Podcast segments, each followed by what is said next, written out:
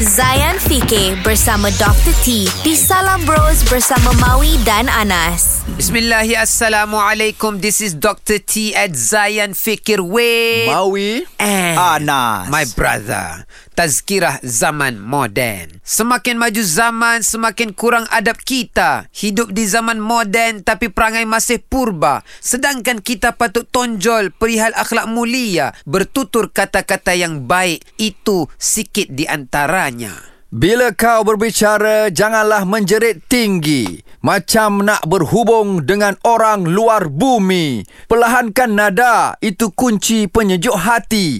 Lain cerita jika di atas bumbung aku berdiri. Bila lembut katamu, akhlakmu juga luhur. Jadilah seperti orang, sopan santun dan jujur. Lidah walau kecil, punca susah dalam kubur.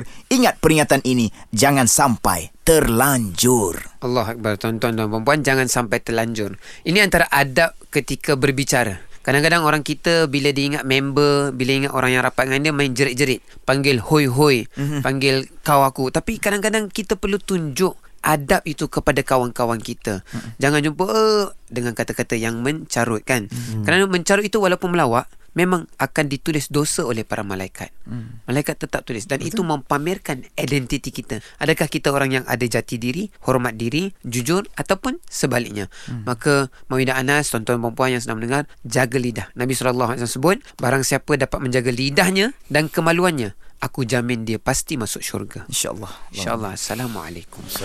Zayan Fikir bersama Dr. T di Salam Bros bersama Maui dan Anas. Muat turun aplikasi Shock di Google Play Store atau Apple App Store sekarang. Zayan, destinasi gaya hidup Muslim modern. #IndahDiHati